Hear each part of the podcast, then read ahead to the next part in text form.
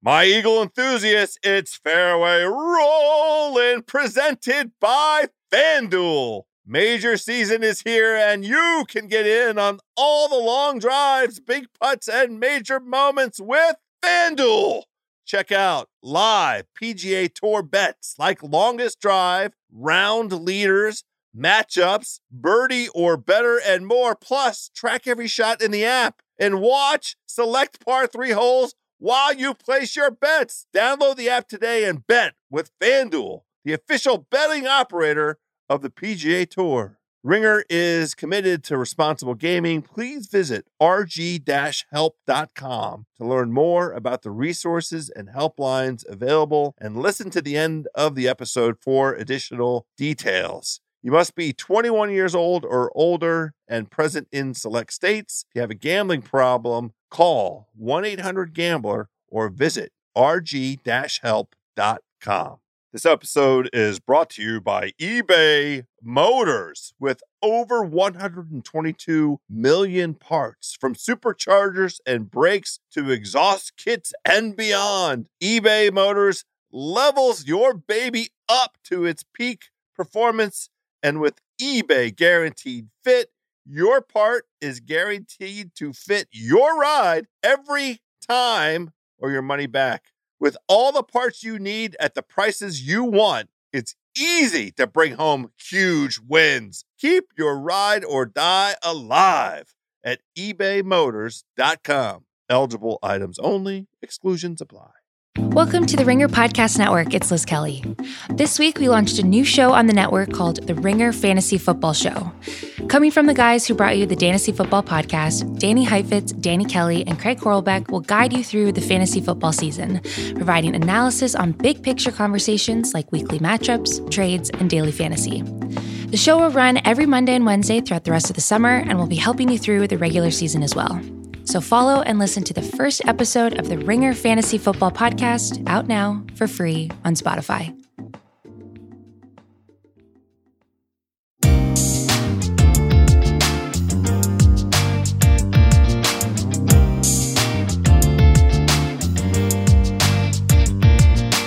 Hello, friends, and welcome to this golf podcast unlike any other. Oh, yeah. You have made it here. We're back. It is Fairway Rolling,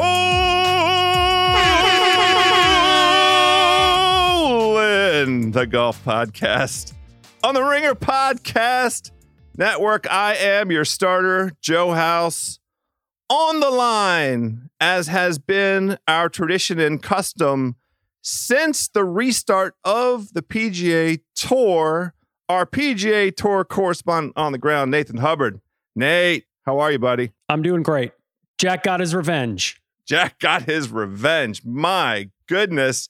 We had modest success. We didn't have the 100% success we were hoping for out of the Flophouse boys. Very, very, very grateful to have Joel Dahmen and Max Homa and your brother, Homeless Hubs, Mark Hubbard, on the show last week after all of them had not done very well at the Workday charity event, we hoped the podcast bump from last week's interview would lead to great heights for all three of those fellas last week. Joel and your brother both made the cut. Max missed it by a stroke right at the end. It was tough to take.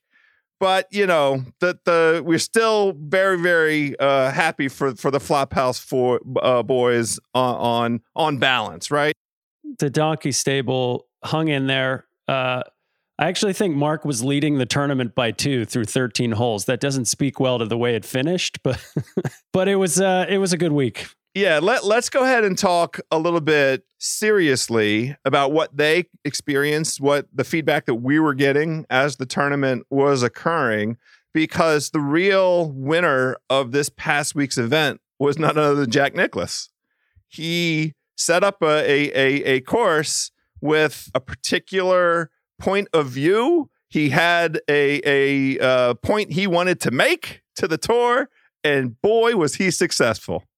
I mean, the the the seventy five point nine six strokes average Sunday was the highest at a non major since the fourth round of the Farmers Insurance at Torrey in 2016. I mean, I got a text from a player that said, with my A game on my best day, I would not have broken par.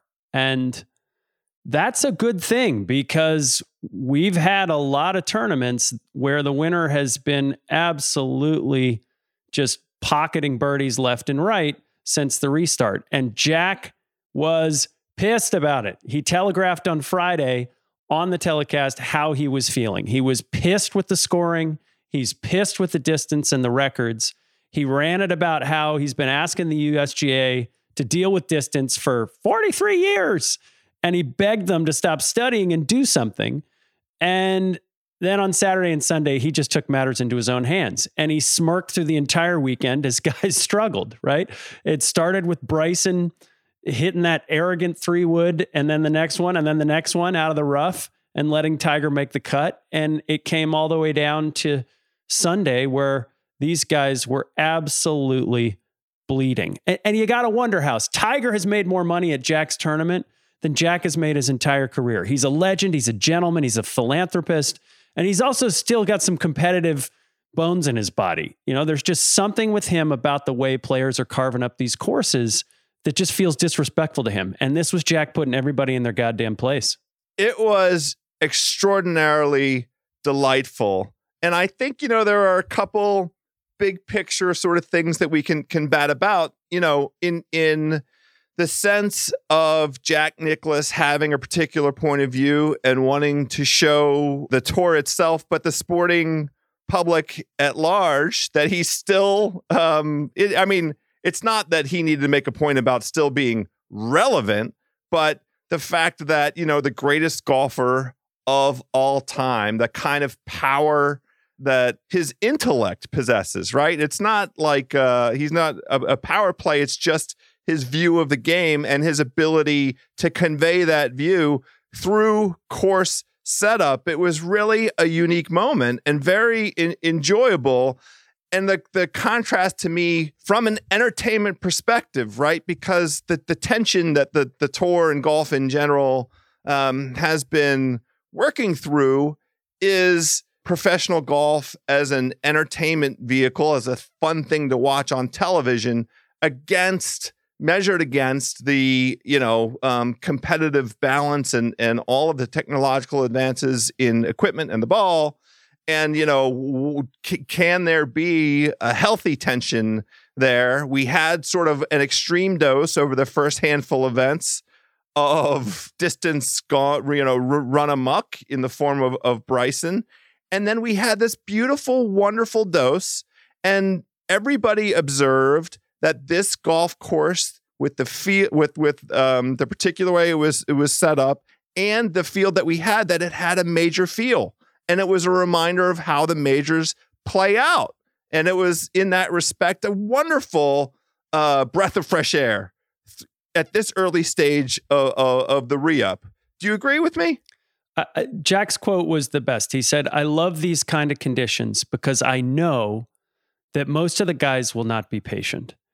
And he took us over the course of the telecast through every single hole and what the players are doing that's disappointing him slash pissing him off and what he's going to do with the new renovation to protect against that and the discussion as you've said we've been talking about it on this pod for weeks is hey is is the home run ball good for golf you know bryson took so much of the conversation in the first couple of weeks because he's hitting the crap out of the ball and so that that naturally moved us to the conversation of, oh, geez, how do you protect against this when the other guys start to pick it up? What are we going to do about 400 yard drives?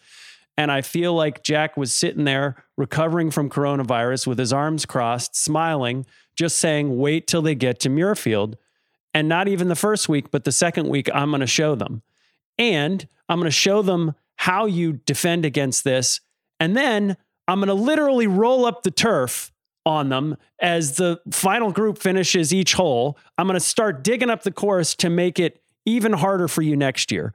And you know, Jack, there was a lot of golf god vibe through this through this whole weekend. The golf gods looked poorly on on some players for some of their behavior, And, you know, we all sort of knelt at the hand of, of the golf god that is Jack Nicklaus. It's such a great point, the golf go- gods writ large, because only the golf gods could deliver the 26 minutes of Bryson DeChambeau on the 15th hole on Friday, having seemingly easily made the cut. He was only one over par at that point, and on a hole that that you know is largely thought of as a you know plays under par hole uh, should be a birdie hole for somebody of, of Bryson's acumen, and to have Jack Nicklaus happen to be sitting as part of the broadcast for that extended run and all 26 minutes of Jack growing more and more incredulous at the decision making. You used the word arrogance. That is the word for the incredible bulk at this moment. And to have the entirety of the villain side of DeChambeau on full display in the face of the greatest golfer of all time at that golfer's own home venue. It was extraordinarily rich, and I thank the golf gods. I got worked up over that moment. Did and you? I did because I've been okay with Bryson building up this persona over these last couple of weeks, even with the talk about the brand and the protect. Like, I liked that he was making some noise and making some news because he was also delivering it on the golf course. And, and it brings up really important conversations about how golf should be played going forward. You said it the arrogance of pulling the three wood there at all, much less three times on Jack's course. I mean, you're not going to do it out of the rough. And then the futile ruling argument that came with this self victimization claim that he always gets garbage rulings. I mean, like he was going to go splinter his wrists and blow up a wedge by hitting a ball under the iron fence, right? The ball would have gone 10 feet. But what got me was after all of that, Tim Tucker, his caddy, jumps in front of the camera to try to keep them from filming Bryson after he posts a 10. And I'll tell you what, Tim Tucker should have jumped in front of the goddamn three wood. Is he going to jump in front of every fan with a camera phone when fans come back? It, it isn't about the telecast. It's 2020. Everything you do is on the internet. And if you want to be the story, if you actively nurture a world in which you are the story, as Bryson has done, then you are always the story. You're not capable of controlling it. You don't get to do it. That's what comes with being the story. You know, you want to throw a blanket over your moping about a couple of bad shots, you know, after giving press conference after press conference, then you post a 10 and you walk off the course without talking to anybody. Like that's going to make it go away. I mean, wait until they come after Bryson's personal life. I, am not a nosy guy, but I know about Ricky's wife. I know that DJ is married to Paulina Gretzky and had substance abuse issues. We know about Jordan's wife. We know Sergio married Angela from the Golf Channel, and Rory married a you know a, a woman who worked for the PGA Tour after breaking off his engagement to the tennis player. I mean, we know we know Elin Woods broke the back of Tiger's Escalade with a nine iron for crying out loud. And we know this not because we're nosy, but because it's brought to us on a silver platter by the media. And because each of these guys has been or continues to be the story. So if you're going to make Instagram videos of you working out and getting 200 plus mile an hour club head speed over and over and over again, or like posing in front of Bentleys when 20% of the US is unemployed for crying out loud, then you better be ready to deal with what it means to be the story and to have everything you do post it on Instagram, not just your hype videos. I mean, everyone is the camera guy now. So be the golfer you want to be at all times, not just when you hit it 426 down the middle of the fairway. Well, and it's not just golfer, it's it's public persona. For all of the reasons that you just went through, he hopefully is using this off week and and whether it's voluntary or involuntary to do a reset, to sit down in front of the mirror and and gather his team, including his caddy, and having a discussion amongst themselves, either with the input of the tour or not, to think about how they intend to hold themselves out going forward. Because there is, you know, this this real dissonance between the sort of golf component, which is fascinating, and the character component when he is in a good mood, which is interesting and charismatic and on the other hand, all of this boorish behavior that is so petulant. It's all this only child bullshit behavior. And I don't know whether or not he has siblings, but he really behaves as though he's the only one on planet Earth in those instances. And, you know, it's very bizarre to have, you know, this kind of immaturity for from out of somebody that has, you know, been in the public eye as a professional golfer for a long time. I mean, his success as an amateur, you know, when he won the USM um, a handful of years ago, he's been in the public eye for coming up on a decade now. Like, what's so unusual or uncomfortable about the current moment that would produce this this level of immaturity? Anyway, unanswerable questions at the moment. Um, we'll see Bryson at the Memphis. I think you know it's a WGC, and Friday is the deadline for all the entries and then we'll see him at the PGA Championship, and you know we'll we'll, we'll just see whether or not um, he's taken uh, uh, any uh, guidance from anyone. But we can't go all this time and not talk about Jon Rahm. That's right. Who was so effing impressive in the face of a golf course and circumstances and conditions that took down everybody else. He was so extraordinarily good. He really was on path to shoot a 73. He did make birdie on 16 that was later adjusted, but he made that shot. Uh, an incredible, you know, show of intestinal fortitude, all the fortitude in the lower half of the body. Jon Rahm showed it on on 16, notwithstanding the imperceptible movement of the ball um, and, and, the penalty. He is presently the no, number one ranked player in the world, according to the official World Golf uh, rankings, and it's largely attributable to sustained great play. Half the events that he's played in in the 2019-2020 season, he's finished in the top 10. Um, so you know, just sustained excellence, uh, and really, this is his 10th win, by far his most impressive win. It was, and we didn't really see it coming from the restart. Cut uh, in, at Colonial, you know, T33 in South Carolina, T37 in Connecticut, and T27 last week. But, you know, as he said, coming off the course on Saturday, today could have been one of the best rounds of golf I played in my life. And, you know, coming into Sunday, I think a lot of the guys behind him felt like with the wind coming up and the course in the condition that had Jack cackling the way that he was, that no lead was safe. And that front nine on Sunday, Rahm really shut the door. And that was him really putting everybody in his wake, which allowed for a little looseness down the stretch on the back nine. Uh, but but culminating in that in that shot on 16 where we got yet another super awkward cheer like JT from the week before, uh, that just sort of hangs out in the air on the telecast with everybody being like, oh, this would be a lot cooler if fans were here. It is it is the cheer that we make our own selves when we were playing in our own little foursomes or when something good goes well. I mean, it's it's it's akin to the cheer, and I'll confess this it might be like you know uh 11:30 on a Thursday night and I might have something riding on the outcome uh the Milwaukee Bucks against the Indiana Pacers and the you know the game goes to overtime and then uh, miraculously I hit an over uh in point total and boy do I there's a cheer an audible cheer but it's just me and yeah it's probably a little awkward. Well, you know, it's worth talking a little bit more about Rahm because this is I mean, the guy, first of all, the guy looks like a grown ass man, but he's only 25. I mean, he's younger than Bryson. He's younger than JT. He's younger than Spieth.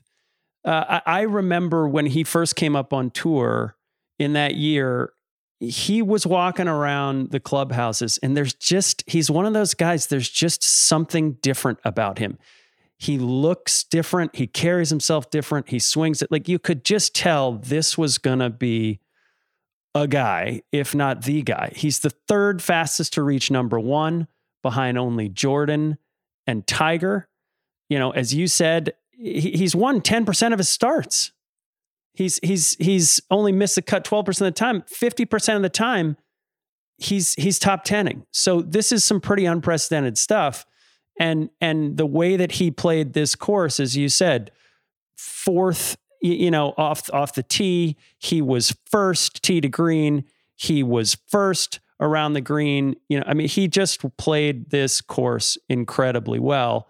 Uh, and and you know, he did it uh, the only question about Jon Rahm that we still have coming out of this week is not is he going to win a bunch? Is he going to compete in majors? It's what's going on with his temperament. And is this a guy we're going to root for? We're going to be terrified of him in the Ryder Cup for years to come. But do we do we like him? Do we trust his temperament? I mean, that club slam on 11 with a, you know, 11 million shot lead. I liked it because it meant he was still in the round and he still cared and clearly you know, at that point, you think he's going to win. Maybe he's just upset with his performance. He's missing his goals. But I mean, we heard that this guy's working. His mental coach is a guy who diffuses bombs. I- am not sure I want Jon Rahm diffusing the bomb for his house. I'm not sure he's got figured out how to cut the wires without trembling just yet. Well, look, uh, I'm glad that you mentioned the the 10% win rate, right? Because uh, and this is a shout out to to uh, Nosferatu. Do you follow Nosferatu? It's at VC606, a terrific follow. All of the official world golf ranking monitors it on like a day by day basis. And he shared, you know, it is momentous that that this uh, memorial event for Rahm was the his 100th official world golf ranking uh, sanctioned event in his career. So great time to go ahead and take stock of how he's performed through his first hundred. You mentioned the 10% win rate because he got his 10th win on Sunday. He also, in the a, a, across these 100 events he's competed in, 24% have been top threes, 38% have been top fives, 50% have been top tens, and he's only missed the cut 12% of the time. Uh, and and Nosferatu points out only Tiger Woods is ahead of Jon Rahm in all of these categories at, at those particular success rates. I mean, that's incredible stuff. So when you say quite accurately that we wonder about his temperament, when you measure that temperament against the performance, sustained performance, number one in the world level performance, maybe it's it's the fuel that that that he feeds off of and it's apparent, he's talked about it, that the psychology support that he's getting is how to make that fuel efficient fuel. Let that be fuel that produces continued success. Let that fire show up in a managed way where he goes ahead and and uh, exhales in whatever uh, demonstrative way he needs to, like slamming at a golf club and then he he clears his mind and he's ready to go on to the next uh, opportunity. I think that's right. And one uh, shining spot, and he deserves a lot of credit for the way he handled the interview at the end of the round. Our friend Amanda Balionis asked the absolute right question. I thought she did a great job with that. And it was really fun to watch his eyebrows go up halfway up his forehead, but then have him really make some thoughtful comments about his own personal life, the way that he played, and to just handle that moment, uh, which which could have set him off if he really was the ticking time bomb. To handle that moment with grace, uh, and I think an understanding of the the moment. And, you know, he had didn't just win Jack's tournament; he ascended to number one in the world uh, as fast as anybody else ever has, except for two people. And you know, again on that question that Amanda asked, the great way that she asked it, and his response, it was such a unique moment um, because of all of the circumstances that produced him basically walking off the green to the interview with her without anybody from the tour or the rules officials intervening to brief him on potential rule violation. Um, and he showed you know, genuine surprise. It's what you just described, and it was a, like a really rare, unique live TV moment of of unique surprise, at least in, in sport lately.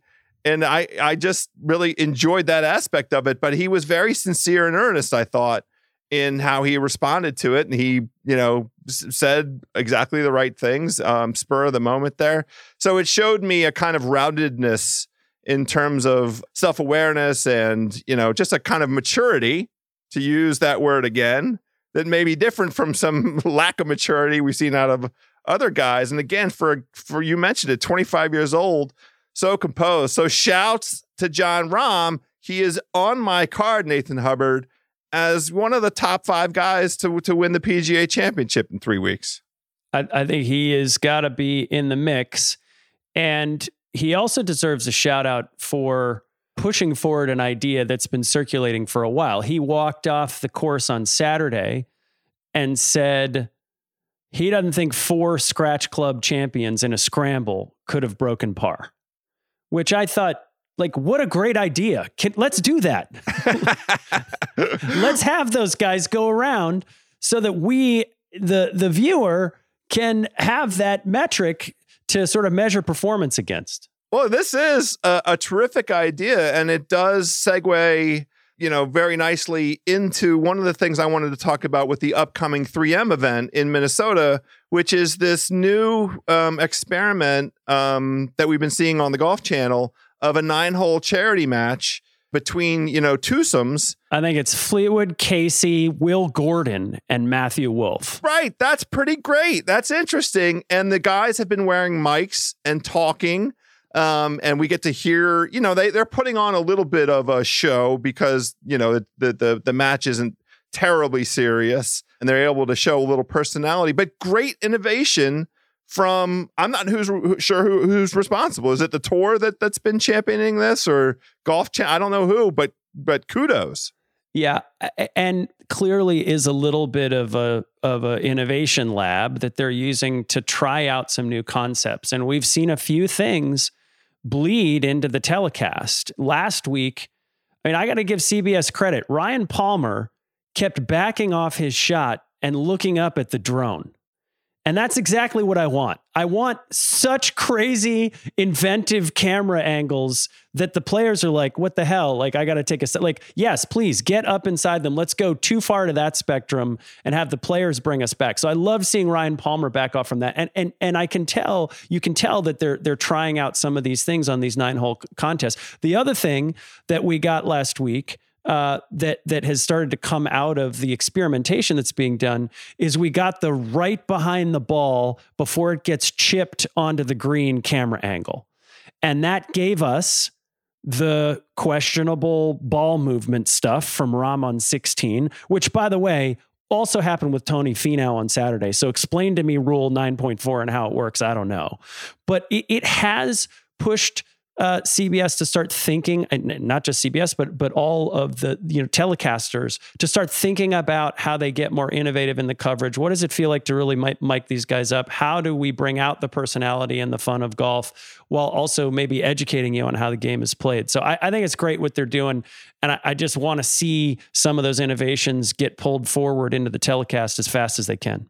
Yeah, I mean, the scratch scramble is effing brilliant. I don't know what day of the week. I mean, we can easily um, make the bubble accommodate for scratch golfers, maybe even like in the local vent, you know, wherever they're they're going. Make it a the, contest for charity. I'm with exactly, you. Exactly. hundred percent. That's right. And and just, you know, have cameras on on a portion of it. I, I know that the logistics are probably not um, you know, super easy. But may I don't know, send them off first on a Saturday or send them off, la- you know, some point lunch. I don't know exactly how to make the logistics work.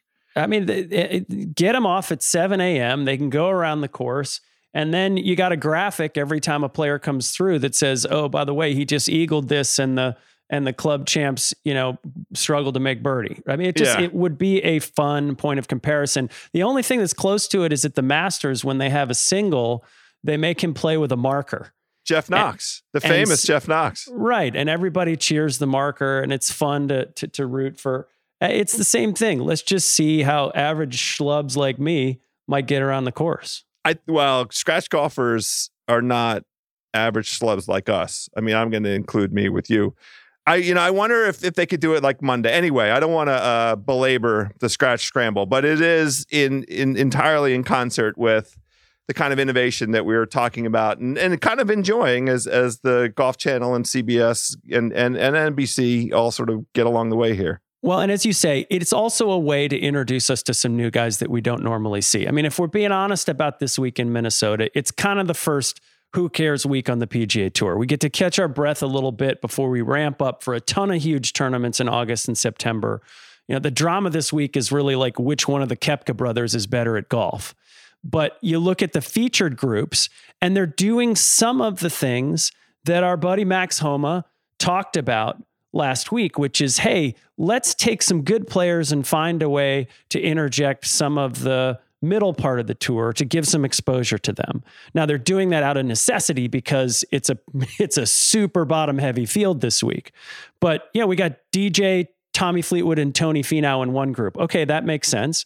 We got defending champ Matthew Wolff and our boy Max Homa along with Branden Grace in another group, right? That's good. Yeah, it's great. Uh, Bubba Watson, Paul Casey, Pat Perez, and another group. Pat Perez is like the Guy Fieri of golf. Like the guy's a complete lunatic. That's the group that I'm going to be watching. But then we got Brooks Koepka, Keith Mitchell, and and and Charles Howell, which seems like a missed opportunity to put Chase Koepka in with Brooks and you know have a Fredo moment and just see which one which one is better. But uh, but these are these are interesting opportunities for the tour to try some things out and start seeing whether they can, you know, make the story more than just who's the biggest guy playing the tournament this week. Because this week, if we're being honest, it's a wide open field outside of basically DJ, Fleetwood, Koepka, Finau. Right, and and you know the stated goal of this uh, tournament last year was to let guys come in and score. Like they definitely, you know, favored the version of uh, professional golf as entertainment that sort of depends on um, birdies and eagles.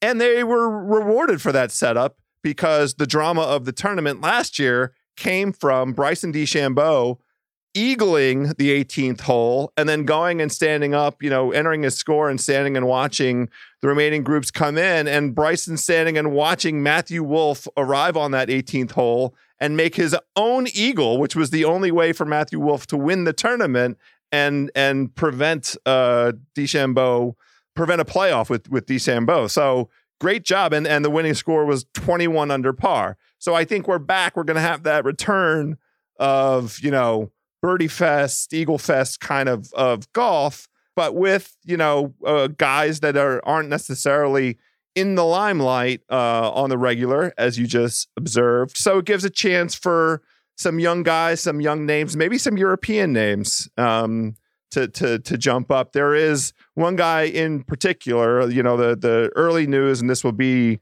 um, all the way through uh, into Thursday. Erik van Rooyen went to the University of, of Minnesota. He married a Minnesota girl. He's staying with his Minnesota in laws. And we mentioned him um, a little while ago. I think it was a couple weeks ago when Jason Sobel was on, right? I brought him up. You know, he's, I mean, look, with this course, it's definitely a bomber's course. He's also just in the only short period of time we've seen him, he's 22nd in shots gained tee to green. And so 22nd, you go, okay, but when you when you take out the guys in front of him who aren't playing this week, he's he's got a real chance to do something this week. Well, and he's available right now at 45 to 1 if you're interested in allocating a little capital. He has played this venue a bazillion times. He's extraordinarily comfortable on it. I don't know which way that that cuts. Speaking of cuts, he's played in 7 tournaments since the start of, of calendar year 2020. And what he does is he either misses the cut or he finishes inside the top 25.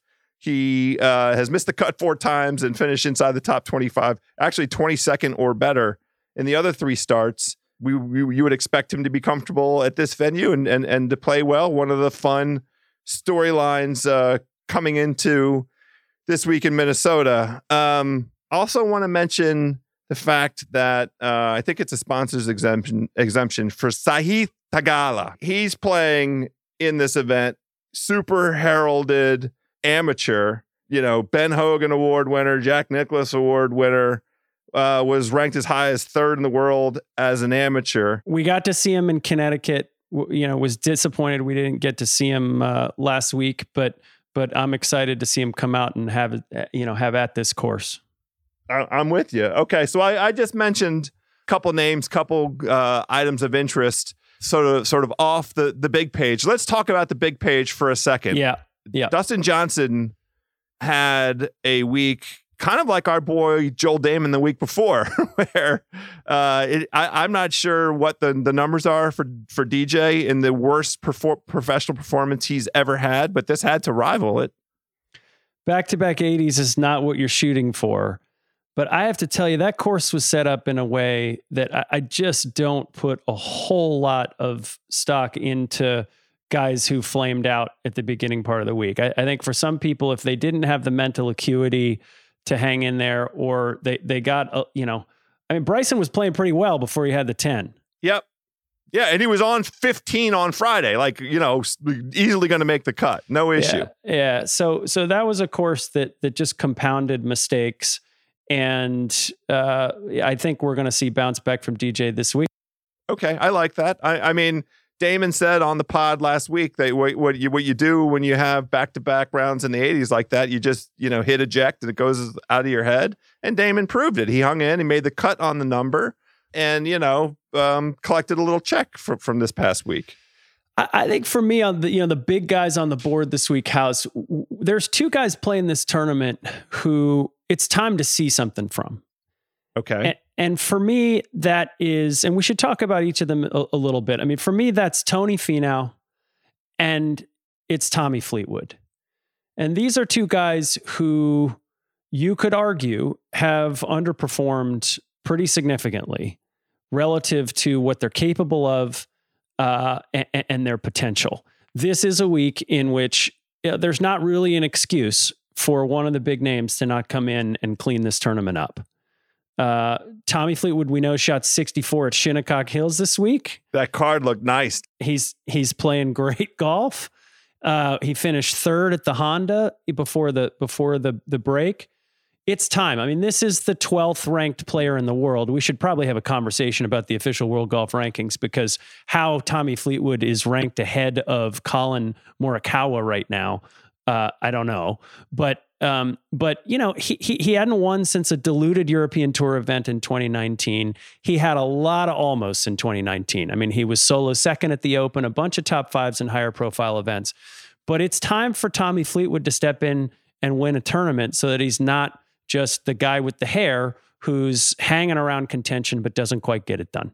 I like that. I mean, it would be nice for Fleetwood to start collecting some of these um, regular PGA Tour events to start burnishing his credentials, to start building out the resume a little bit. We've seen him, you know, sort of incandescent um, in in majors, right? He's he's right there, nudging the leader, pushing the leaders. What he did at Shinnecock, to speak of, you know, in 2000 and 17 2016 whenever the the you know they were just just there a couple years ago you know to to really hold Brooks Koepka's feet to the fire he threw up an an incredible number and had a birdie putt on 18 to get himself um, all the way to to one over and just blipped out. I mean, Fleetwood uh, has shown us extraordinary skill under the most challenging conditions. So he needs to start doing what, what you're you're saying. Let's just you know see some excellence on a consistent basis in you know where where the pressure is is slightly different to show us sort of that that well-roundedness. The guy that I'm interested in is Koepka. You know, I I'm now legitimately concerned about his his um, physical well-being. You should be. So, in, in a post round interview last week, he acknowledged that he'd had an MRI on his left knee at the beginning of the week. And the person doing the interviewing, like, took a half beat, was like, oh, what? And then had to ask the follow up, you know, you, you did? Like, you know, w- why? And, you know, there was a, a handful of, of, uh, Q&A around the the status. And what Brooks said was he wanted to make sure that there wasn't any um, issue in there that it was like a periodic he tried to characterize it it felt like like you know a periodic kind of check-in and evaluation to ensure that nothing had diminished since the surgery um, at the end of last year. But it doesn't seem like you go get an MRI for for a periodic check-in right? No. And and the key phrase out of that interview was there hasn't been any improvement. And I don't see that as Brooks making excuses, but that's the first time that he's put some information out there proactively about his performance. We have been alluding to this for weeks now here on Fairway Rolling, but he's 154th in the FedEx Cup. He's 82 points out of making the top 125, which you have to do over the next four events in order to play for the FedEx Cup and the 15 million bucks, which we know he cares about. 82 points is like a T8. Uh, and so he's got a lot of work to do over these next couple weeks. I think honestly, that's the only reason he's in the field this week. Is he's got this week, he's got next week in Memphis, which he's already you know committed to, and and he's he's defending there, uh, and and then he's got the PGA, and and, and if he has to go to, to Greensboro to, to play the, the tournament the last week, maybe he does it. But if the knee isn't better, you got to wonder if it might be better for Brooks if he just isn't going to make the play, just to shut it down and play for the PGA, play for the U.S. Open. Well, he clearly is in not, is not in sufficient discomfort, and we're taping this on Tuesday before the start of the Thursday round. And so it's possible that he withdraws between now and, and Thursday, but he has not experienced sufficient discomfort to um, dissuade him from pushing forward with a third consecutive week of playing. That's what this will be. And as you just mentioned, he's already lined up to play the WGC event in Memphis next week and then the PGA the following week. That's five straight events in a row. It feels like he's pressing. It feels like he's pressing. If it's a bulky knee, you know, I don't know which way that cuts. I mean, that's exactly right. It's you don't know how much of it is physical, some some is some aspect of it psychological. He's feeling pressure. I I, I don't know, but I, I guess I personally I want to see him play this week. I want the knee trouble to be in the rearview mirror for a little bit, give him a break. I hope he plays great. Hope he gets a top ten starts, you know, get, gets enough points to jump in inside that 125, he has the option of playing Memphis or not. Although he, he's he's going to play it because he's the defending champion. So I guess the, the, he he wouldn't withdraw from that. No, the curve of every great golfer house, you know, has highs and lows.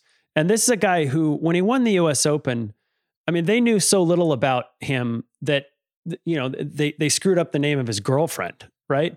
When he won for the first time. And, and, he came out and just crushed four majors and he seemed kind of invincible.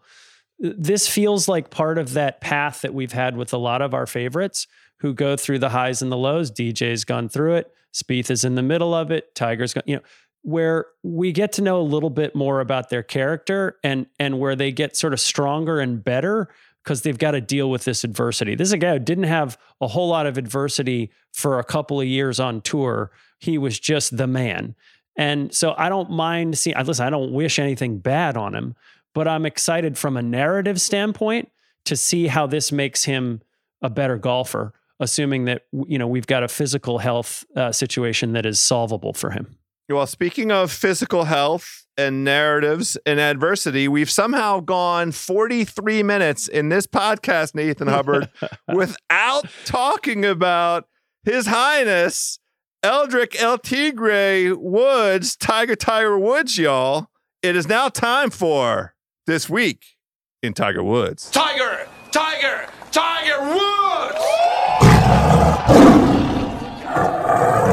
okay, so we were convened about this time a week ago, me and you, and we were kind of running through our hopes and expectations for for Tiger Woods, and now we have four rounds in our back pocket. Well, give me give me a score, a one to ten. What what score you giving Tiger for this past week?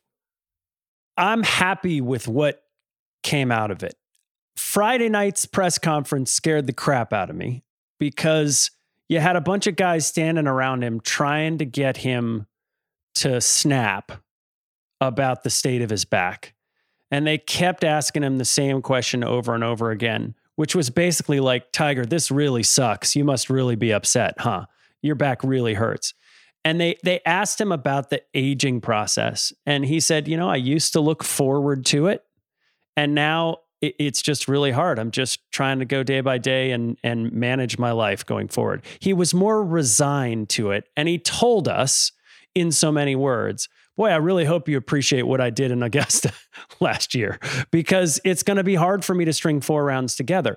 That said, House, he was fifth in shots gained approach this week. Yes. That's a great sign. A Yes. lot of the mess was around the greens, which is something that he's going to be able to clean up. And again, I think the course was really brutal. It was his first test back. Like, let's cut him some slack on that one.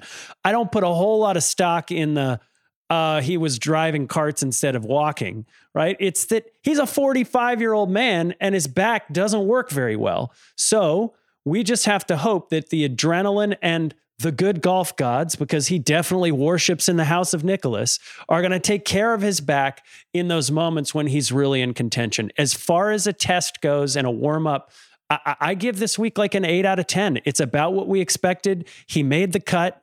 Uh, that- that's what we thought. And he's striking the ball pretty well. He's got a couple weeks to clean things up before the PGA, FedEx, and the US Open. Let's go.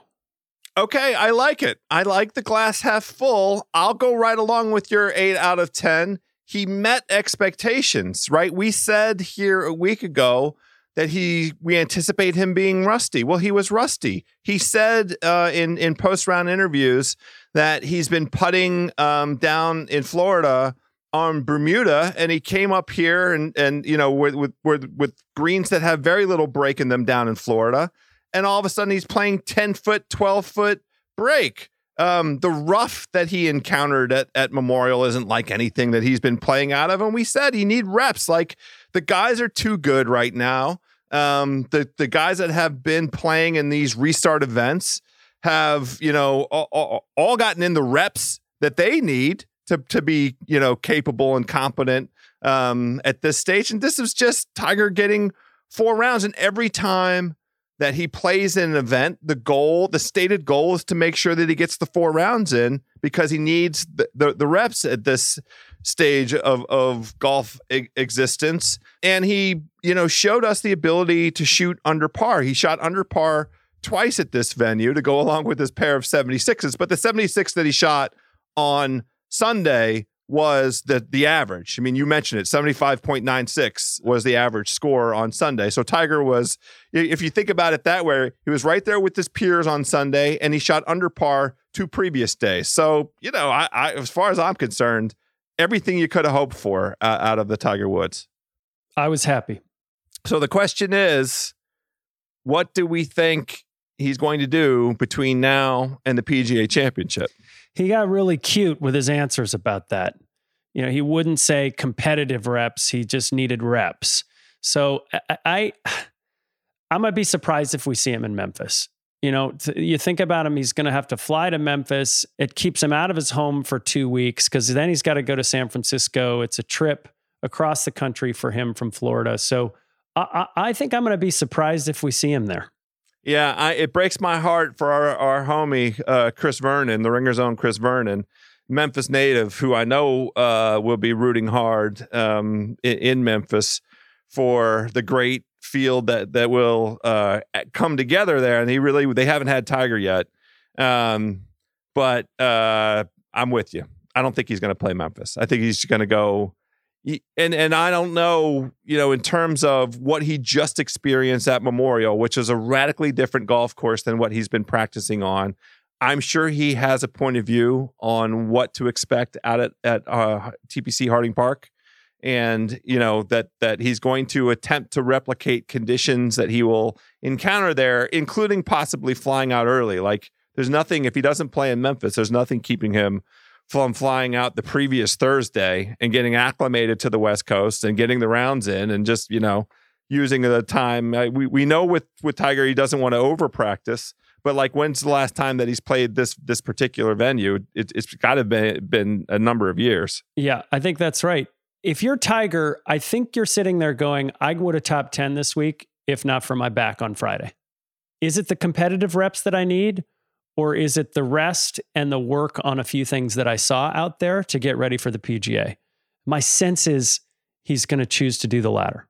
I, I I'm I'm with you on it. Um, let's give out a pick and then let's let's let, let's call it a wrap uh, for, for this week on on Fairway Rolling. Uh, is there anybody jumping off the page that you crossed? You know the the the various skill sets and so forth. Name, give a name and a number uh, for who's going to win this week. I need to see something out of Tony Finau this week. You know, he's got one top 20 since he since he got run down in Phoenix by Webb Simpson. You know, this week eh, you know, okay, we had some tough conditions, but he's really got to show us something now. The spotlight is going to start to burn pretty hot on Tony Finau. He should have won more than once on tour. He's got the most top tens without a win in the last couple of years, period. So I want to see Tony Finau come out and win this tournament. I think it's going to be a 21, 22 under type week. It looks like we're going to get some rain. And so the little tweaks that they made to the golf course last year to try to toughen it up a little bit and make it less of a Champions Tour track and more of a PGA Tour track, you know, they may not take effect if we get the afternoon thunderstorms that come out of the Midwest. But I want to see if Tony Finau is the golfer that we all want him to be because he's such a good guy and he's so exciting. And I will say this: one thing that we have observed when he gets on a roll, he can stay hot. You know, it's it's a he starts hot and stays hot. He'll he'll, he'll knock it down for like four or five events. Um, and so maybe if the memorial something clicked there, and you know if if he can get over the collapse on Sunday, if he's already put that in the rearview mirror um, and has the good feeling, we saw him uh, swing speed wise get to 206 miles an hour uh, on social media last week. So we know that he's in perfectly fine physical condition. Yeah. Uh, there isn't a, the only thing that could stop him is is the six inches between the ears. Um, I'm just going to be a sap with my pick. I'm going to take Erik Van Rooyen. We laid out the, the, the case for him. Um, it it it feels like this is a uh, an event as demonstrated from last year where you know an opportunity for the field to to come up. And i'm a sucker for a good story. I like van Roy's story. He's available between 45 to 1 and 55 to 1 right now um, as a winner. That's you know that's worth a, a, a little dash of something. And i think he's going to shoot like uh, 22 under. I think if you're looking for some value down ticket the fairway rolling's been behind lucas glover uh, since the restart. He's made every cut. He's been finishing in the 20s you know, if if you got to fill out your DFS roster, Lucas Glover's been playing great. Sam Burns, 10th in driving distance. You know, he's got a T24, T30, T17 in his last three starts. He's been playing really great golf. And I think Carlos Ortiz is a guy. He played Saturday. He had a great round on Saturday at the Memorial. He's 38th in the FedEx Cup. He top 10 tier last year. He's a guy who might uh, be worth filling out the bottom of your fantasy roster with. I like it. Those are some good names. I'm looking also at uh, Charley Hoffman, who has been, you know, putting some some quality golf together uh, since the uh, restart. He finished tied for 41st at the Travelers, um, and and uh, tied for seventh at the Workday. But what's happening is he's having one bad round. He's shooting, you know, some some very decent scores, um, and then one one round is is is holding him back. So uh, a venue like this is feels like a kind of Charley Hoffman special kind of uh, joint, and that that that's my down ticket guy for this week. Nathan Hubbard, we shall be uh, talking about the results of this event in Minnesota in a week's time, and uh, we'll also be visiting Memphis, uh, Tennessee, in the upcoming WGC event event there. Hopefully, with our local Memphis homie Chris Vernon on the line to join us. Uh, that's it for this week, my birdie buddies. We shall be back again. In the meantime, everyone, please hit them straight out there.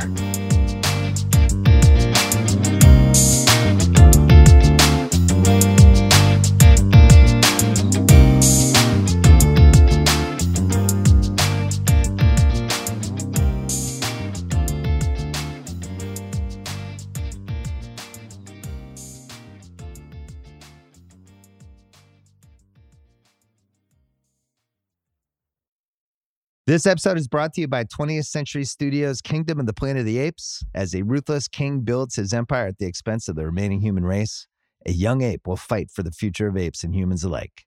Kingdom of the Planet of the Apes. Enter the kingdom in IMAX on May 10th and in theaters everywhere. Get tickets now.